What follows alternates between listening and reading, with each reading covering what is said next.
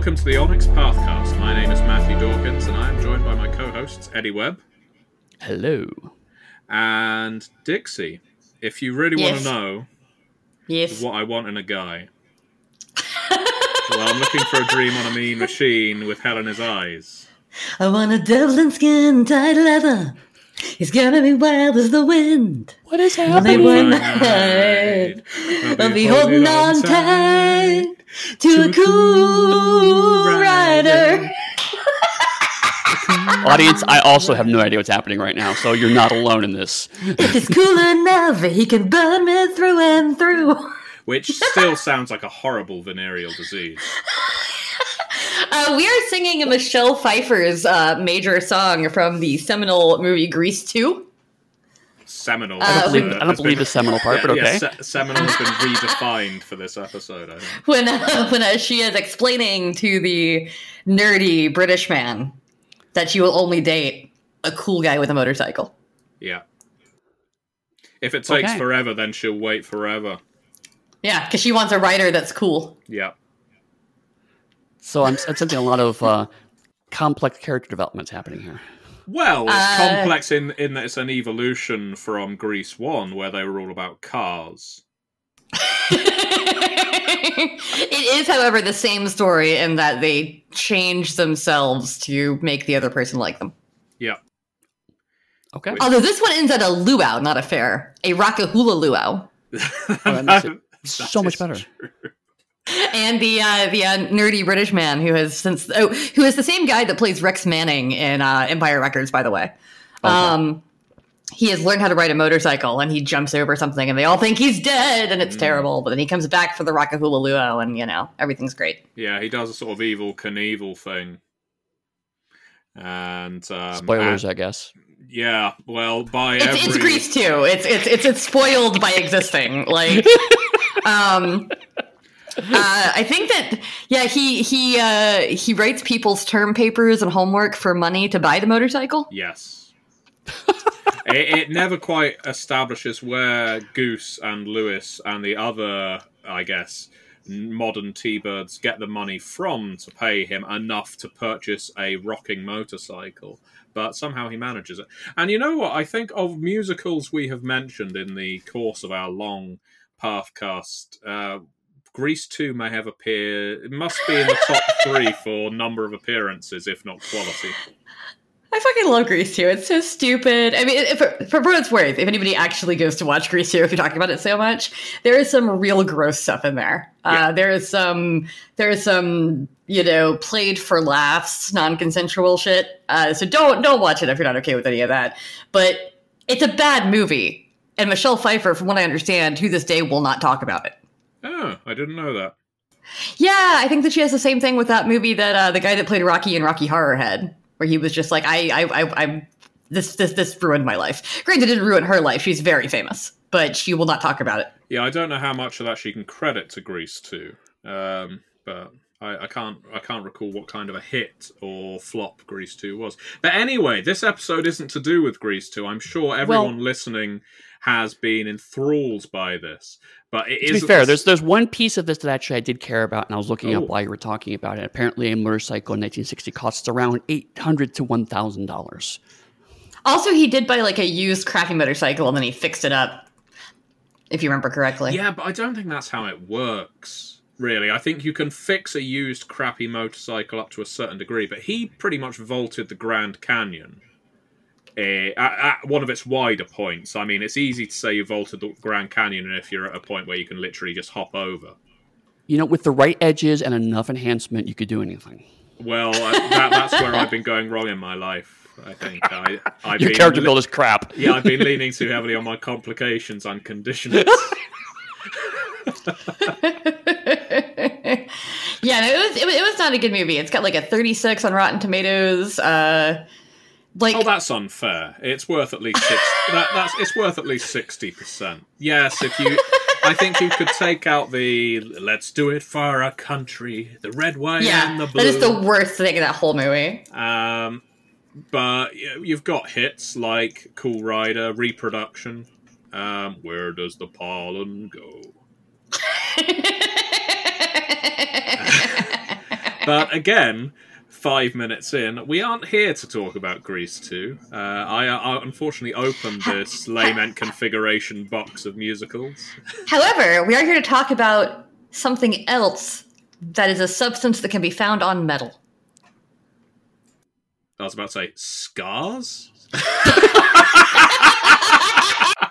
I mean, you might get those after watching Grease too. But And and to be honest, Dixie, if your if your metal is covered with dead man's rust, um, I'm guessing we've identified the serial trans- killer of East Coast I America. was just trying to transition from grease to rust. I'm so sorry. I was doing my best here. that was A for effort. Yeah, it was better. If you than don't I've keep done. your cast iron pan greased, it'll rust. I, I- it, I'm, I'm trying. I'm trying, y'all. You're you're dead cast iron pan.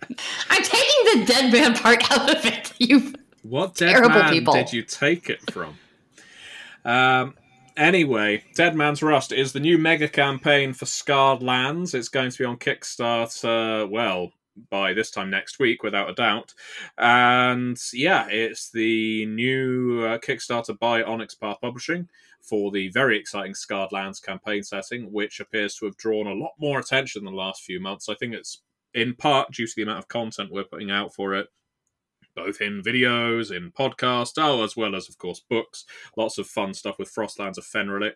And a lot of credit there uh, goes to the ever wonderful Travis Legg, who we interviewed not that long ago. And because, uh, while he may be the logical choice for interview subject for this episode, because we interviewed him not that long ago, we decided to go further afield and we decided to interview some of the writers on Dead Man's Rust instead. And so, uh, the interviewees for this particular episode are Jessica Ross and Hiromi Cota, uh, two fantastic minds, incredibly creative writers who contributed uh, substantial sections to the Dead Man's Rust mega campaign.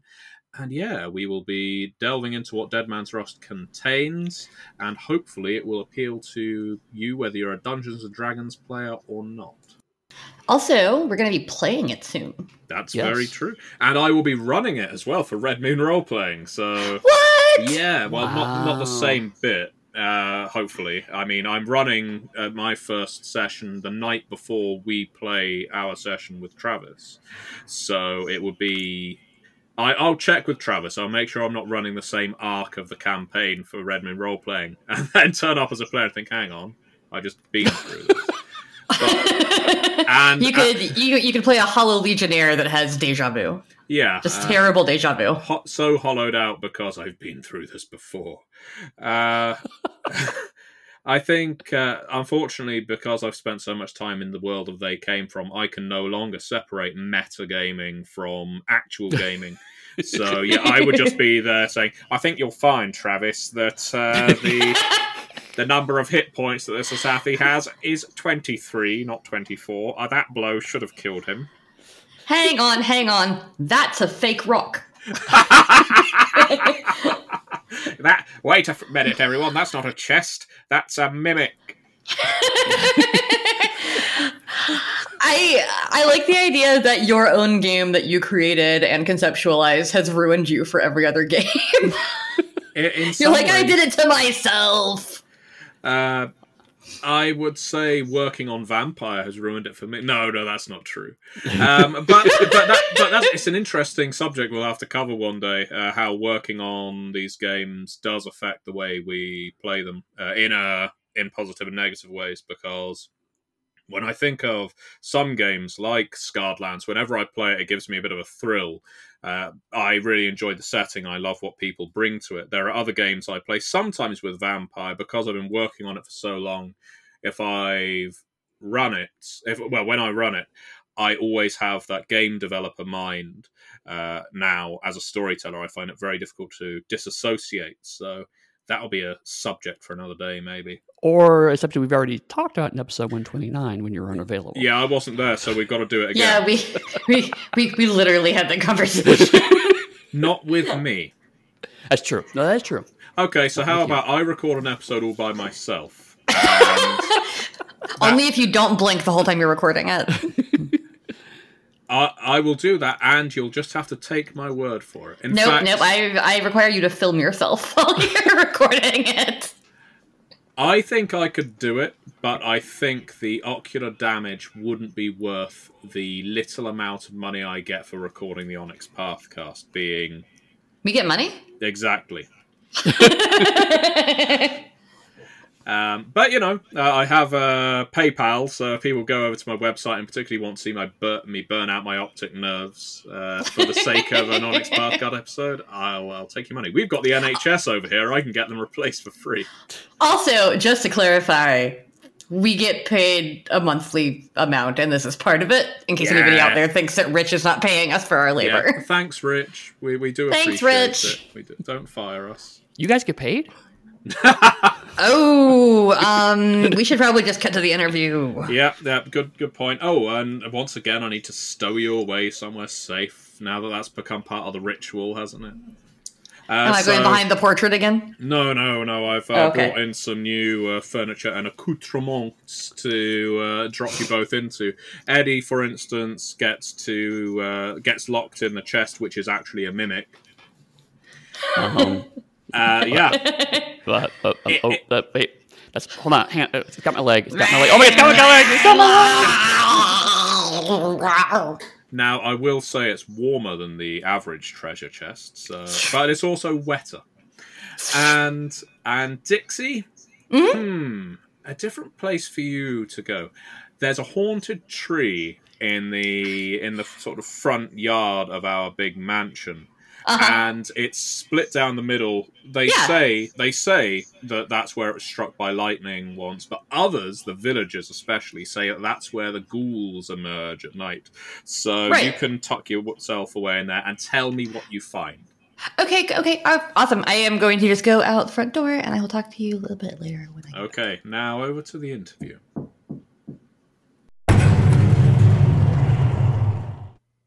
And we're back. It's just me conducting this interview, and I am here with my sensational guests. I am here with the always wonderful Hiromi Cota Hello. and the new to me, Jessica Ross. Hi. Hello, hello, hello, both of you. Welcome to the Onyx Pathcast. It's lovely to have you here. And you are here, as we mentioned in the introduction, myself, Eddie, and Dixie. We were talking a little about the Scarred Lands Dead Man's Rust mega campaign, uh, for which both of you are contributing authors. Is that correct? Yeah. Well, I'd certainly hope that was correct. Otherwise, I'd wonder.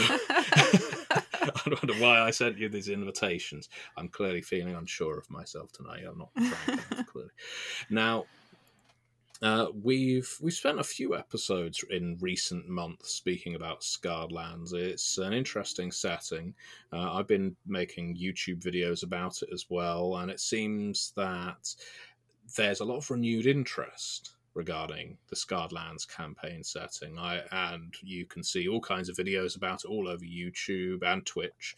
Uh, there's lots of products coming out on the Slarecian Vault, which is the community content program, and I'm reading reviews of Scarred Lands too. So here's hoping that kind of means a bit of a renaissance for the Scarred Lands. But then we come to Dead Man's Rust.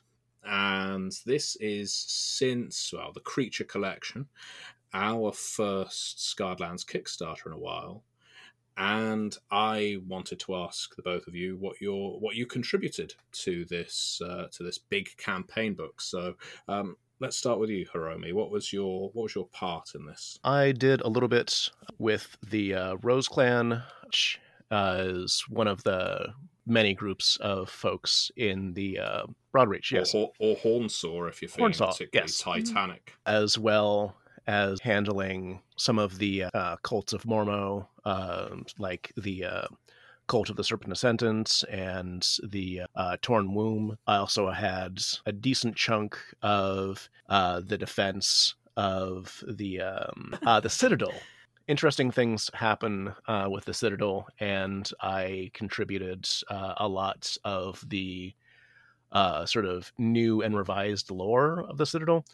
Uh, and for folks uh, who are unfamiliar with the setting, basically the Citadel is a town or a large city that's entirely, almost entirely populated by non-human and even non-biological uh, uh, people.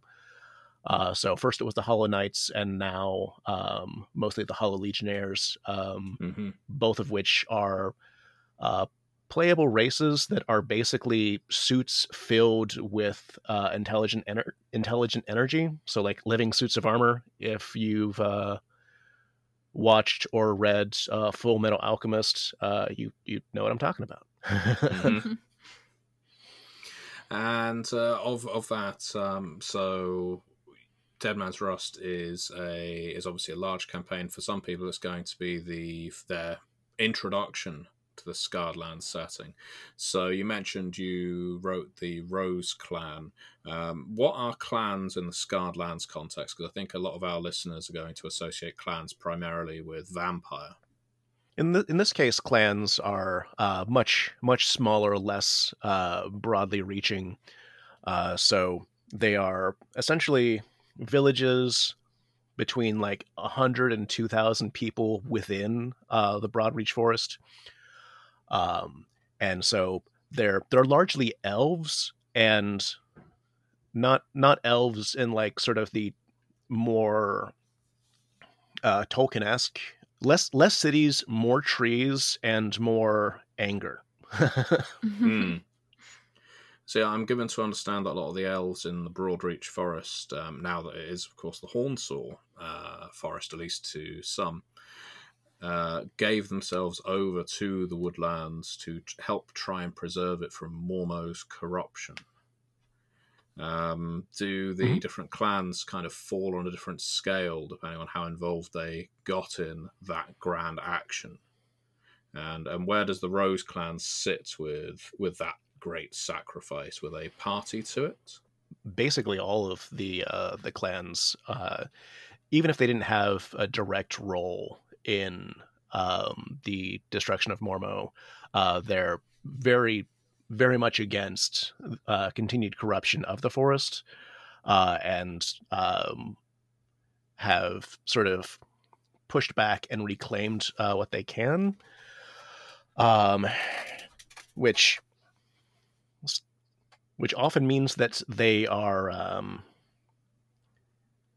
xenophobic Mm-hmm. uh, because they're they they know that they can trust themselves, but outsiders are how Mormo got a foothold in the first place, and uh, a large number of Mormo's followers outside of Titan spawn.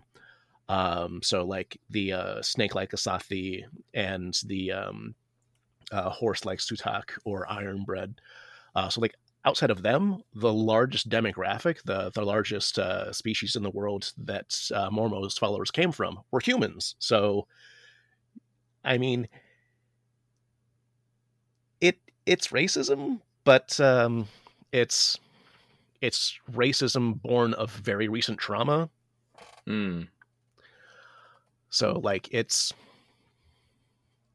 So it's similar to how a a people may come to resent a neighboring nation, for instance, because they're just coming off the heels of a war with each other. Mhm. Um, so there's a lot of inbuilt, I guess, paranoia into a setting like that because they're just waiting for the uh, spark to catch again. Um, Yeah, and the the followers of Mormo uh, are still very much around. Like Mormo's Mm. dead, and uh, I I would say buried, but she's been torn into like hundreds of pieces. So that they, each individual piece may or may not be buried. Uh, but uh, the cult of the serpent ascendants, the torn womb. Um, I'm blanking on the third major cult of Mormo because I didn't write them. um, but like they're they're still very much active, uh, and they're still uh, very much dedicated to either bringing uh, her back from the dead or f- for or towards um, uh, wiping out the world's political structures and replacing them with uh, a civilization that serves to sort of glorify her memory. So there's there's a whole lot of uh, not not great stuff happening, um, and everyone who's been traumatized or whose uh, uh, ancestors have been traumatized uh, through the Titan War, and specifically um, with um, uh, followers of Mormo, that that trauma is still super raw. Mm. And uh, how about you, Jessica? What's your uh, what's been your contribution to this book? I did a lot more towards the beginning of the book. So I did some work on plot hooks to get people into the campaign, um, and with options for starting out in chapter one, which is in Leone, starting with the Night of Chronicles, um, or starting out in various other places if people want to start this campaign from other places where they are already running Scarred Lands campaigns. Mm-hmm. Um, and then I did a lot in chapter one, set in Leone during the a, a large festival in Leone called the Night of Chronicles. Um, I think that was where the bulk of my writing went. And then I did a little bit in the for the Broadreach dwarf village that was in um, very close to the the elf clans. And then I also did one of the the elf clans, the Deer clan. And uh, chapter one, I've actually got up in front of me, the Twilight of the Bard, as it's called. Mhm. Uh, perhaps for the listeners, you could explain, uh, to the best of your recollection, how this grand campaign starts. Uh, we're kind of ideally placed as the writer of chapter one, maybe to uh, to say how do adventurers first get their hooks into this story. Um, well, it basically starts at this. Uh, like I said, the Night of Chronicles is this like grand festival that people can attend, and the idea is that adventurers will um, attend it and participate in in some way.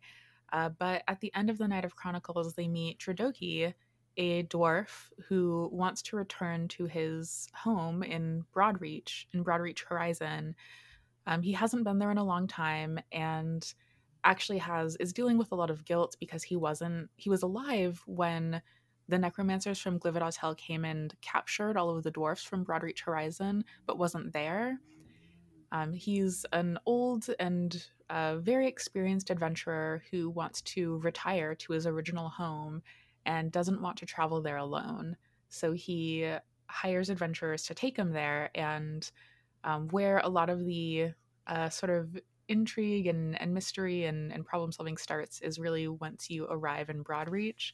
Um, but that first chapter gets you to um, gets you to meet Dradoki and, and kind of figure out what's going on with him. Yeah, I um I know some people, especially when it comes to video games, get a bit sniffy about escort missions. But I think there's uh, but there's a they they really serve in role playing games as an excellent introduction to to a world, and also they apply to parties of any alignment Mhm. because whether you're doing it for altruistic reasons or whether you're just purely mercenary or inquisitive and wanting to know what's happened uh, in Broadreach, you you will, I guess, take take the coin if necessary and and go on that journey. Uh, so something has, as you say, the necromancers uh, did something quite foul when it came to the dwarves of Broadreach Horizon. Uh, can you go into that at all? What became Um, of the dwarves of the Broadreach? Sure. Uh, after so the the necromancers of Glivid-Autel basically captured all of the dwarves, um, and this is around the same time that the elves of Broadreach Horizon um, merged themselves with the forest. And after a very very long time in captivity, um, eventually the dwarves were able to escape and have resettled. So when adventurers in this campaign get to Broadreach Horizon, um, the dwarf village especially is sort of a a new budding settlement because Mm. a lot of like many of the dwarves who are there were alive in captivity in Glivid-Autel and are kind of trying to like recapture and recreate some of their older customs that they had before being in captivity for so long um, while also trying to marry that to to brand new customs. Um, so there's a lot of sort of politics going on between like them and a lot of the local elf clans and them and a lot of the the travelers and things like that and people who are trying to settle in the area. And they're trying to figure out the best way just to like make this village run and figure out where they want to go from here now that they are free again and now that they're able to to have this this home for themselves once again So yeah, it's a bit about uh, in this campaign about reclaiming ancient homelands that have been Mhm. taken from you. In in this case, by necromancers and other foul creatures. uh, but also the I guess the the peoples of the Hornsaw, the Broadreach Forest, who once may well have lived in some kind of harmony, aren't as comfortable with each other anymore. I assume there is some there is some friction there between the dwarves who were captured, some of them enslaved, of course, lots of them killed by the necromancers, and the elves who some dwarves may well have seen as abandoning them. Mhm. Uh, you know, it's not uh, it isn't the harmonious civilization that one could argue it was several years before. Uh, so um, I, I put to both of you, what is the overarching plot of uh, Dead Man's Rust? What is the party set upon achieving after they have escorted uh, Bronzeleaf uh, all the way to through to the Broadreach horizon? Is there an end game that is established early? I don't know if there's an end an end game that's established early, but there's certainly uh, a problem uh, that is that reaches much further than the players have the ability to sort of interact with directly. So, at least initially, I mean, I guess if you're asking, uh, I don't have to be quite as coy because if if I give if I spoil things, then you can just edit it out. uh, well, okay. So if there's any upcoming players of this campaign, do do be aware there may be spoilers for the next sixty seconds or so. But GMs, uh, you've got full free reign. Yeah. Uh, so the the upshot is that the uh, the title the title of the uh, book, uh, Dead Man's Rust, refers to Legionnaire's Rust, which is a disease that only affects um, the uh, previously mentioned uh, Hollow Knights and Hollow Legionnaires, uh, and because uh, both of those both of those peoples uh, are non biological, they have not had to deal with uh, diseases for their entire existence. So they they don't believe that they're a problem, and they take absolutely no precautions. And we wrote this before the pandemic. I fucking swear. But holy shit. yeah. Uh, Yeah. And as it turns out, uh, if if you leave a pandemic alone and you don't do anything about it, bad shit happens, uh, and that's that's a big driving factor uh, for the plot. Uh, and so, as it turns out, uh, uh, necromancers, particularly those in uh, Glivid-Autel, uh, are uh, responsible for this happening, and the the PCs will want to uh, deal with the source as well as uh, try to find a cure, and that drives like probably eighty percent of the book, and the additional twenty percent is a whole bunch of other fun stuff that you get to do just because you're in um, uh, Gelspot. Yeah, the, the the dead man's rust of the title is certainly a, a rather pernicious uh, infection that uh, could well spell uh, ill tidings for the region if brave adventurers don't do something to stop it before it's too late. But I absolutely see what you mean about the. Uh, I guess the prescience of writing something like this. We, I was developing Contagion Chronicle, and uh, never before was there a more ill-timed release uh, than a Chronicles of Darkness crossover book, where every single setting handles uh, how a different city or region deals with a uh, pandemic, or admittedly of supernatural proportions. So yeah, yeah, I, I, I don't think many people took exception, but it was something we were aware of when we released it. We thought, uh, are people going to be upset by this? But uh, I mean, luckily we didn't go into anything that felt like COVID. Mm. Um, and dead and Dead Man's Rust certainly doesn't feel like COVID. um, but yeah, no, I see, I see your pain there. Um, so let's talk about Scarred Lands a little more broadly, because uh, both of you are pretty damn familiar with the setting, as far as I'm aware. And uh, Jessica, what what introduced you to the Scarred Lands setting, and in fact, what introduced you to Dungeons and Dragons? Um, let's see. I think what introduced me to Dungeons and Dragons was like a club day on campus when I was an undergrad, um, about 10 years ago or so. And I went and tried it out and actually didn't like it and didn't try it again for like six or seven years. Um, um, and then uh, I made some friends after I moved up to Washington after grad school and got into D and D that way, and got into Scarred Lands uh, sometime after that. After I wrote uh, my first D and D adventure, um, someone was looking for Scarred Lands writers, and uh, and this was Travis, and basically explained Scarred Lands as D and D but metal. Yep. That, that's how he sells it. yep. it's accurate. Um, yeah, and that hooked me, and so I uh, ran a couple of campaigns just to get a feel for it while writing um, my adventure that's in Chase Across Ghelspad, and yeah, that's that's how I got introduced to both. And uh, well, maybe you could unpack for the listeners what Travis means, if you dare enter his mind, by uh, D and D but metal. How do you think Scarred Lands feels like this uh, this heavy metal setting? Ooh, what a question. Um, it's definitely everything is a lot heavier in Scarred Lands. Um, darker, heavier, just more extreme, it feels like.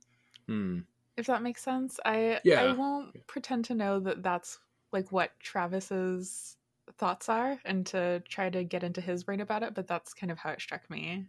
Yeah, I th- there's definitely an element uh, of horror that permeates Scarred Lands, but Mhm. Uh, I I completely see what you mean when you talk about it being heavier. It's rare for a D and D setting to have an environment that is so alive. Usually, you are you know you're you're in one merry old England style setting or another. And uh, you go out to some ruins or a dungeon. I know I'm a bit generalizing, but you do that, and the world around you has far less impact on your character than the monsters you're fighting or the mystery you're solving. But in Scarred Lands, you're you're right. It, it, for me, I agree that it, it feels heavy. It feels more oppressive because you are living in a battlefield or living on a battlefield, a, a global battlefield where gods and titans warred not that long ago within Mhm. living memory of some creatures. And the scars, as per the name, are still left there. Uh, some cases, such as the location for Dead Man's Rust with the Hornsaw Forest where Mormo was ripped to pieces and her gore and viscera went about twisting and corrupting the land itself and a lot of the people that lived there. So, yeah, no, I can see that, and and it. I guess it's a bit of a um, loaded question, but is it a setting you enjoy writing? And when when I say that, I mean there are some settings that writers can just kind of ease into and and just write freely without much, I guess, without having to invest heavily. And there are others people love to gravitate towards. Others people have to do research on before they get into. So, but first and foremost, do you enjoy it? I do enjoy it. I think I I enjoy specifically a lot of the the work that I've done with Leone, because I think that at this point is where I spent the most of my time in Scarred Lands writing. Um, but yes, I do definitely enjoy it. Well, that's always good to know. Uh, don't worry, you weren't going to get thrown off the podcast if you said no. I absolutely hate Scarred Lands. Al- Although I admit at this point, twenty something minutes into our interview, it would have been a, a strange turn to take. Uh, uh, what about, what about you, Hiromi? What was your introduction to Scarred Lands and D and D? So, I guess I'm going to date myself heavily, uh, but uh, my introduction to D and D is, I want to say, '84, um, when uh, my uncle uh, really wanted to get um, both me and my cousin into D and D to sort of like show off this uh, cool game that I had been playing for a while, and um, it it was really sort of a um, transformative experience uh, because like it was the first sort of uh, game of the mind that I played, uh, and uh, I mean, aside from like uh, pretend and tag and cops and robbers and whatever, what whatever I happened to be playing as a child, uh, and so it sort of fit right into that. But it was not an ad hoc game that Mm. we just sort of make like kids make rules and uh, patterns, but like an actual fully fledged game with like a box and stuff. Um, and like so, I I got into D and D pre Redbox. Like the Redbox was out by the time that I played, but that's not the edition of D and D that I played. so like I, I played the magenta box and I, I actually have that box uh, because my uncle uh, has since given it to me um, and slight tangent off of that um, my my uncle's black or at least that specific uncle's black so like a lot of people um, nowadays or even like in the recent past had the sort of uh, gatekeepery idea that like well it's it's a game for white nerds and i'm like I'm a nerd, but I'm not white. And the the guy who got me into this is also not white. So I don't know what the fuck you're talking about. Like nerds of color have been in uh, RPGs from the beginning. Uh, so like what? Um, so uh, long story, slightly longer. Uh, I my first character uh, was a cleric. We went into a room uh, in a dungeon, and there were stirges in there. And I was like three or four. I had no idea what the hell a stirge was. And I'm like, well, they're strange animals, right? I'm just going to observe them. I'm going to look at them. I'm going to see see what's going on. I watched Animal Planet or whatever uh, documentary series was around at the time, and I'm like, yeah, no, th- this is this is really cool. I just want to experience this world. And the stirges, they fucking killed me. Uh, uh, lesson. and so I got hooked then, uh, some 37 years ago. Uh, and from then, I've just been playing uh, D&D and other RPGs um, since then. Uh, I was vaguely aware of Scarred Lands uh, when it was based off of uh, third edition D&D.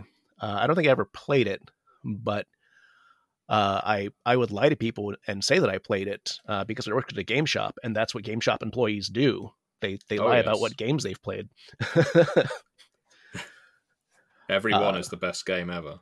right? Yeah, you should that- you should buy it.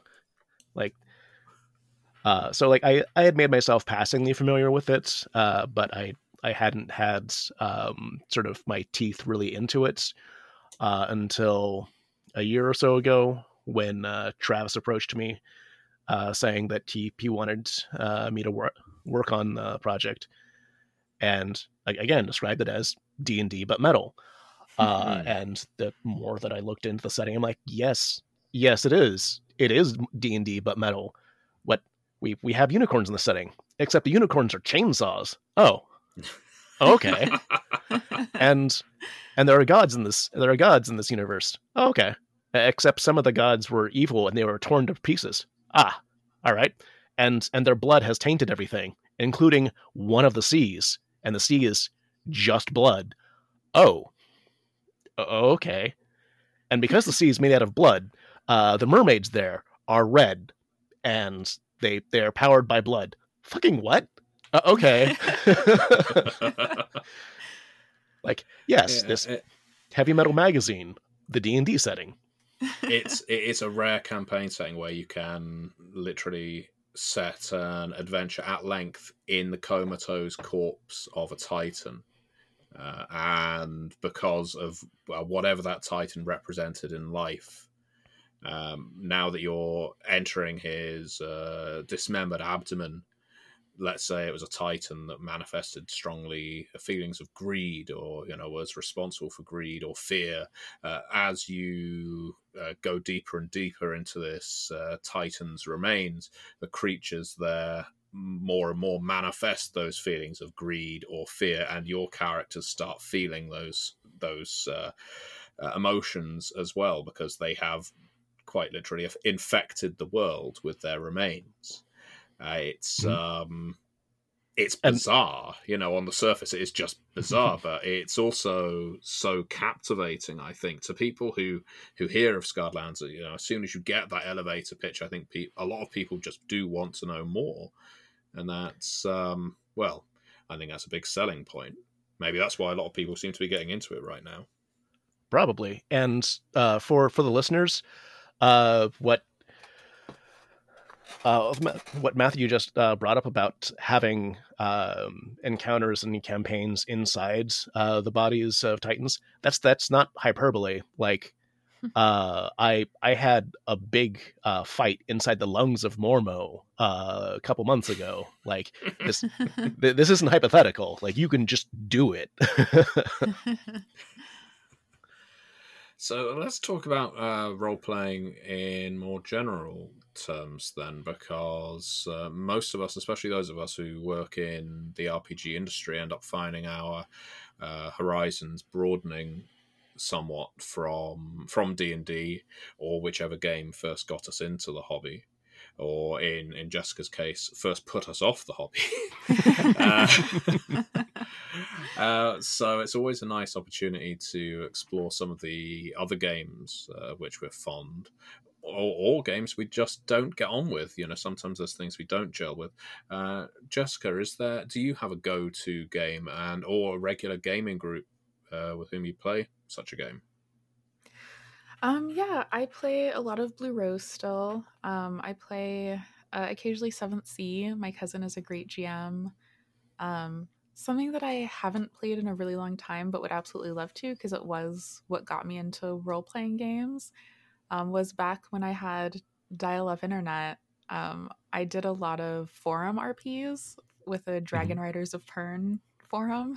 Oh, nice and that Ooh, was very very specific game. That, yeah, yeah uh, not a lot of people will have heard of that. I think it was what got me into role playing, and I haven't, I just haven't done that in a really long time. But that is like when you when you mentioned like thinking fondly of role playing games, that that was the first thing that came to mind because that was the, I think the first thing I did.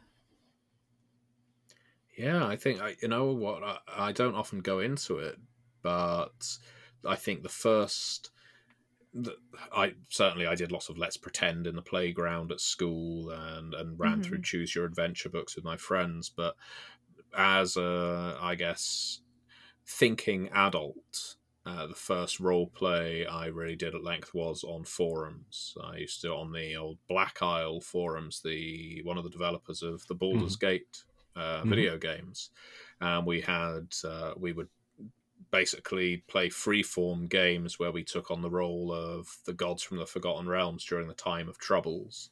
Uh, and that was fun. It was nonsense, you know. It was just people throwing around ridiculous powers and destroying continents. And little did we know that Wizards of the Coast would eventually do that themselves. Uh, but, but, I mean, canonically, the time of troubles is a bunch of nonsense too. oh yeah, yeah. Um, oh, we could go into it, I'm sure. Uh, but what um, what about you, Hiromi? Uh, what, what other games really capture your imagination? Oh, um, I'm kind of all over the place. I mean, um, if in terms of like hours gamed, uh, it's uh, almost certainly various flavors of D and D and Shadowrun at the top, but like, mm-hmm. um, I I have so much fun with a lot of different uh, RPG systems, including like some ones that are uh, especially stripped down. Like uh, Fate Accelerated is a system that I particularly like, uh, even though like I I have no active um, designs at uh, pitching a project uh, at Evil Hat or trying to get on board with them.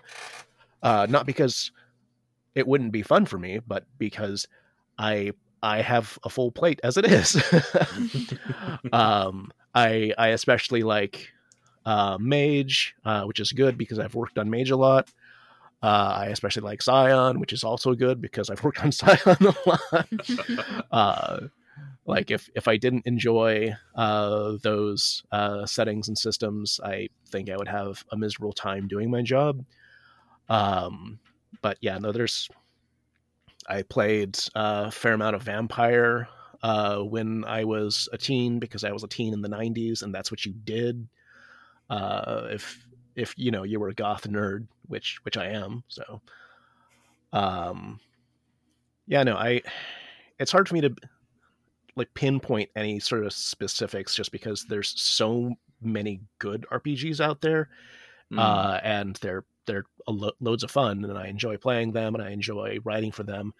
Uh, there are also terrible RPGs, and I I, I avoid them uh, like actively, but there's so so as a writer, I'm I'm assuming uh, this isn't a case of uh, Hiromi wept, for there were no more worlds to conquer. What uh, uh, are there any other dream RPGs you would like to work on, um, in particular?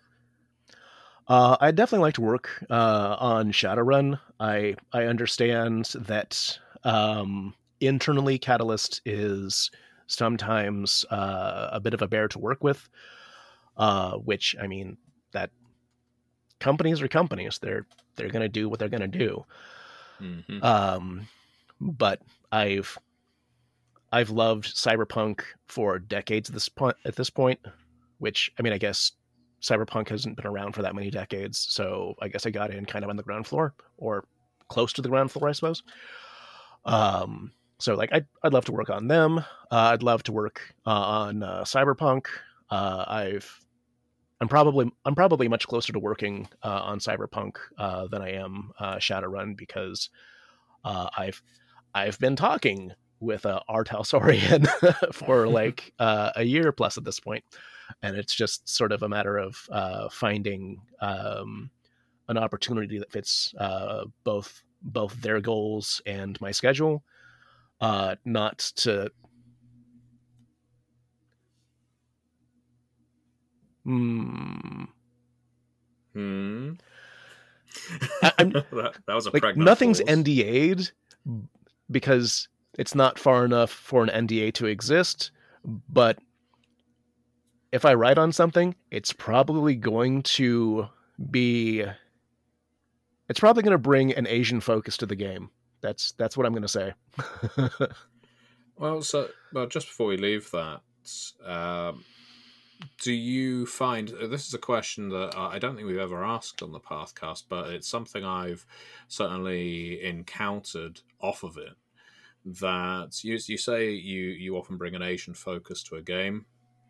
Mm-hmm. There has been there have certainly been cases where um, I guess not non uh, non white Western Europeans or North Americans uh, to to form a bracket there have been hired to work specifically because of their cultural background uh, or you know something mm-hmm. they might bring to the table and there's the sometimes there's the feeling of pigeonholing as a result of that you know that you are being hired because that is what you bring uh, mm. And maybe this is a controversial subject to wade in on, but have you ever felt that? Uh, how, how do you, as a writer, deal with that? There, there have definitely been projects that I've been brought on because I'm Asian American, um, and they, the creators were like, "We, we want to represent uh, uh, Asia or Asian American characters or uh, historical or even alt history Asia. Uh, and they they wanted someone who both had uh, the lived experience as well as the uh, cultural knowledge and uh, learning for that. Um, and I don't think that someone has to be um, Asian to write about Asia, uh, but they do need to have the same sort of approach to uh, writing it that they would for something that they that they do know about, which generally means doing a shit ton of reading. And mm. even though, like, even though like I'm uh, uh, uh Japanese and Okinawan, and I was uh, partially raised uh, on Okinawa, I still do a ton of reading because that you're you're trying to represent like millions of people within uh, a few hundred words, and so like in order to do that justice, you you can't just sort of uh, riff. You can't just sort of make shit up. You have to um, take a a large concept and distill it into um, something that's both true and accessible. Yeah. Um, Uh, and in terms of like Otherwise, yeah. Otherwise, you're just playing with stereotypes, essentially.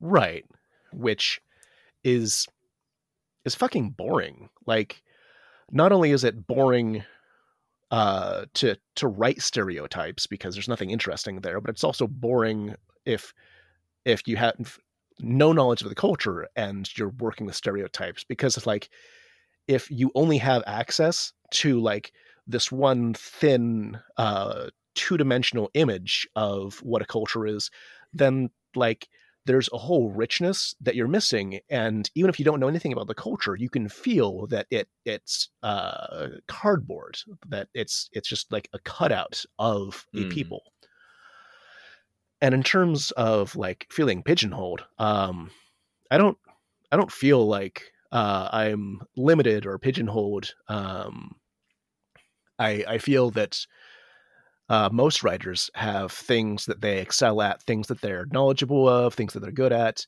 Like if uh, someone was really good at writing system stuff, they're like, "Hey, I know how to balance things mechanically."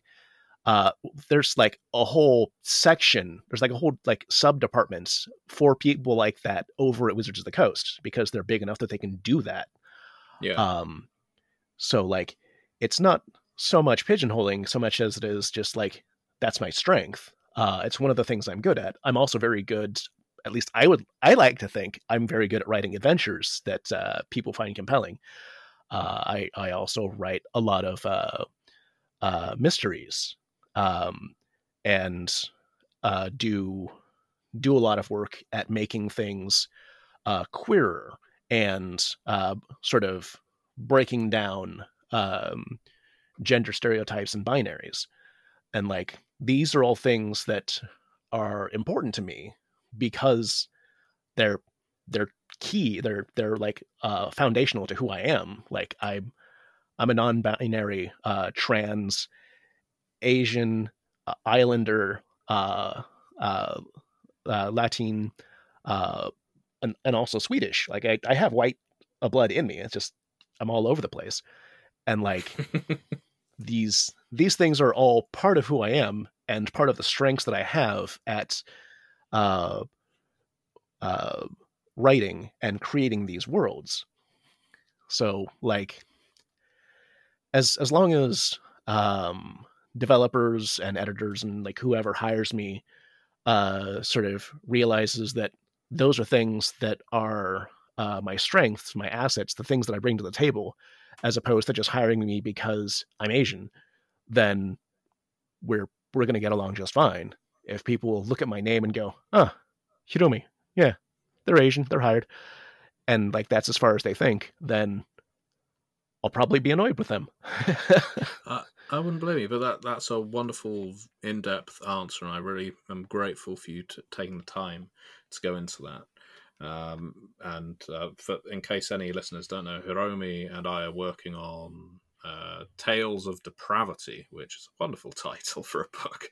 For Mhm. They Came from Beyond the Grave, um, and I've obviously been very familiar with your work uh, through Mage more than anything else. And uh, I had a recommendation. I think it was from Eddie. Was I think it was from Eddie saying that uh, your adventure skills were you know up there, which is why yeah you are on as a co-developer on an adventure book. So looking forward to Oh, the red lines on that one. Uh, but uh, Jessica, we've not forgotten you. Um, but uh, I take you back to the question of I suppose about five or six minutes ago uh, regarding dream projects, games you would like to work on, and and and let's let's take it to encompass some of what we discussed after. Um, do you feel you have a particular strength as a writer, something that you really like to specialize in?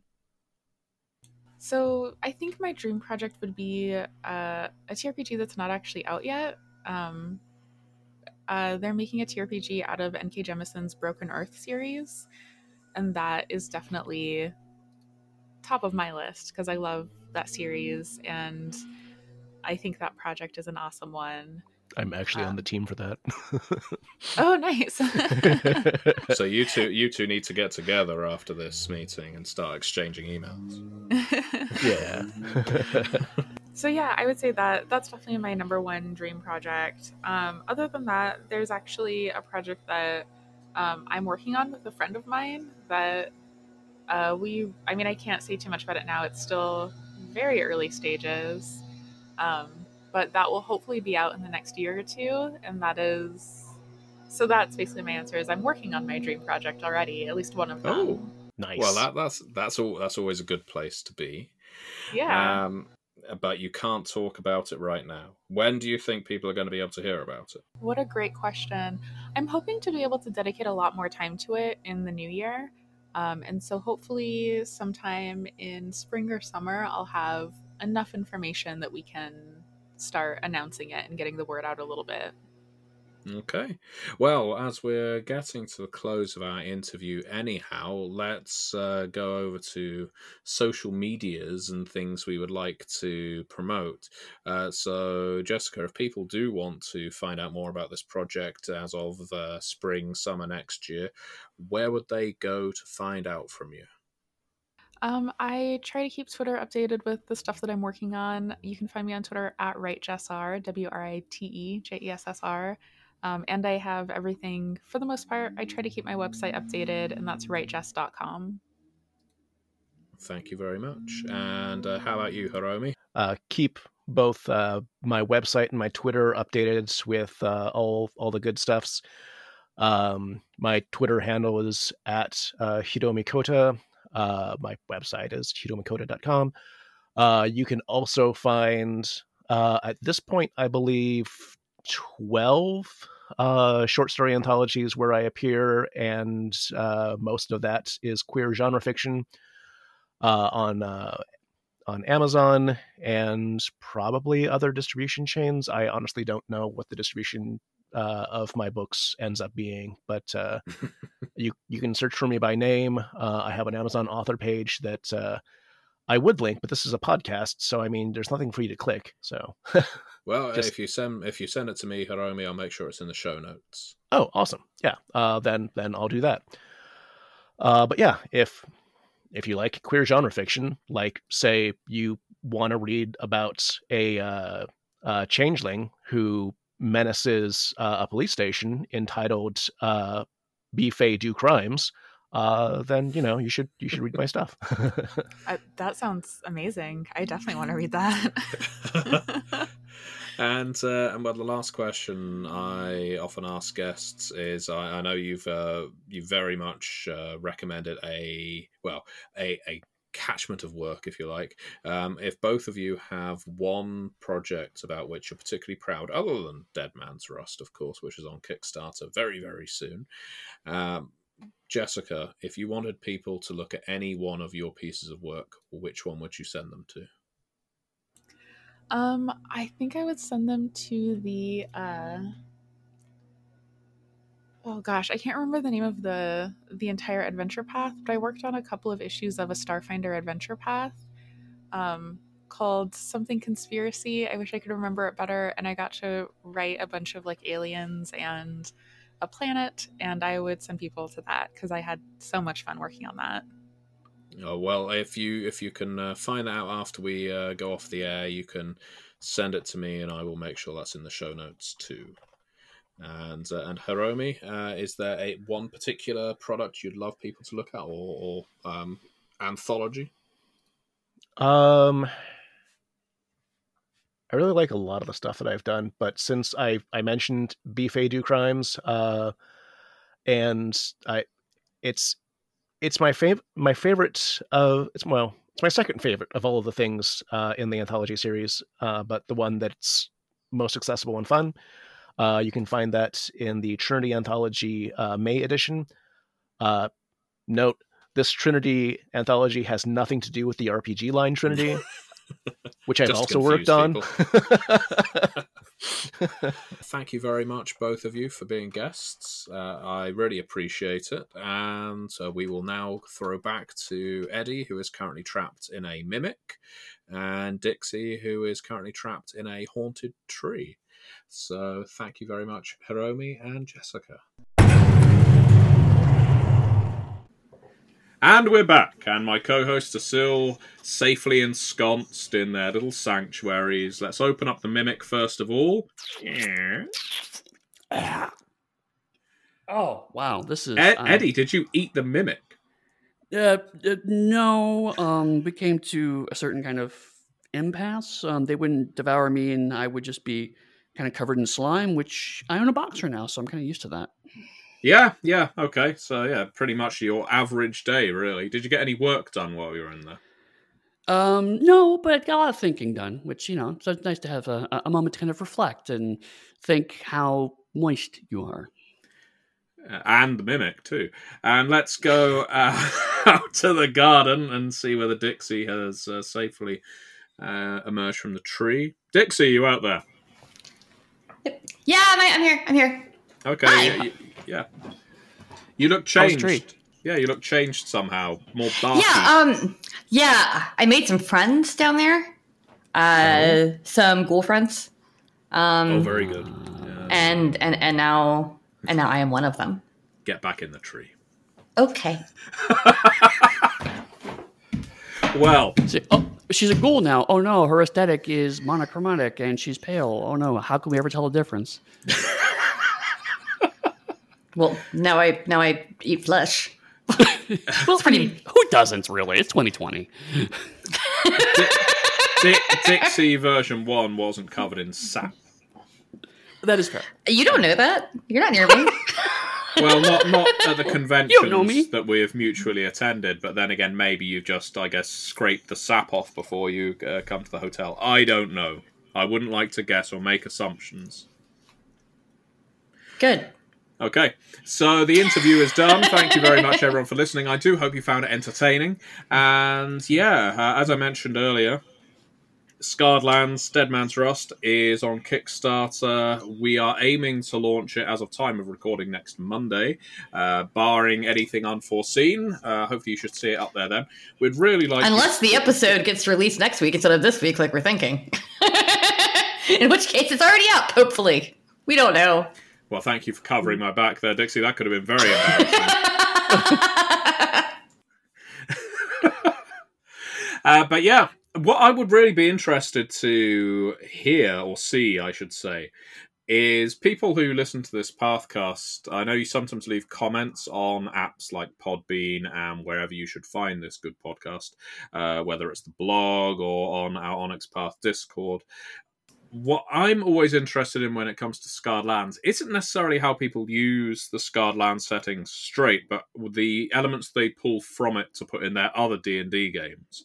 Uh, it's something I often do with Scarred Lands with the creature collection because I'm a big fan of the monsters presented in Scarred Lands uh, in um, in the way that they have a in a fashion they surprise players because players who play D&D often get used to the goblins, hobgoblins, orcs, trolls and ogres but they aren't necessarily expecting some of the weird and depraved creatures in Scarred Lands so I like to sort of throw Scarred Lands monsters at them or introduce massive seas made entirely of blood just because they're not expecting it. And let's be honest it wouldn't as a general rule fit in in Faerun unless something unusual has happened to do with the plot. So I would love it if you're listening to this for you to put something on one of the places where we hang out just to tell us how you have used Scarred Lands in your D&D games or even better in non-D&D games. Let's see how creative you can be. Realms of Pugmire gets Ooh. really weird. I mean, they're compatible Yeah. technically. Yeah, I, in in a way, I would say that there's some some scarred lands creatures would fit into Pugmire better than the average D and D monster, just because there's so much that's environmental and from distant civilizations that no one living can recall. So Sure, sure, there's there's something incredibly alien about a lot of these Scarred Lands beasts. So oh, now I have ideas. Mm. Uh, you know, d- Oh, do you want to open that sealed bunker and find out what's in it? Probably not, but there could be the trace of man in there. there could be a trace of something a lot worse. So, Eddie, if people want to go online and find you, where would they go? Uh, you can find me at uh, pugsteady.com, and from there you can get access to all of my social media accounts. And how about you, Dixie? Uh, you can find me in the Haunted Tree. Um, or I guess if you don't find me online, it's Dixie Cyanide on most social media, dixiecochran.com. But really, the Haunted Tree is where it's at. You- that- Hauntedtree.com. Yeah, I think the haunted uh, now. Uh, could one of you look and see whether the hauntedtree.com exists? I think Dixie's doing that right now um, because it would be an excellent domain name. Yeah, honestly, it really would. Yeah, uh, and if not, now's Uh, the no, time. nobody nobody owns the hauntedtree.com. Well, well, right now its stock is going up, so buy it. and you can find me on matthewdawkins.com. That's where you can find all my links to my various social media hangouts. And above all, thank you very much for listening. Do check us out on social media and do give this Kickstarter a look. Thank you very much. And many worlds, one Pathcast.